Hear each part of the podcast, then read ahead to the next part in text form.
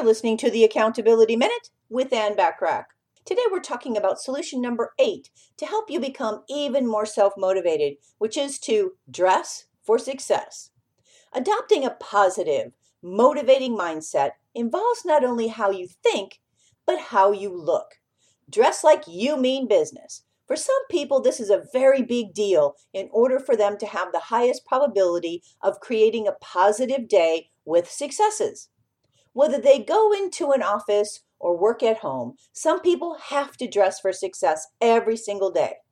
Others have a motivating mindset and do not have to dress as if they are going to an office when they work from home. The mindset here is key, and how you feel about yourself makes a big difference. So if you have to dress for success, whatever that means for you, just do it.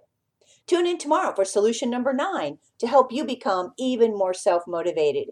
In the meantime, want more from me, the Accountability Coach? Get more high value content by subscribing to the Accountability Coach podcast, which can be found on most podcast platforms and in most English speaking countries, and of course on my website at accountabilitycoach.com. Thanks for listening.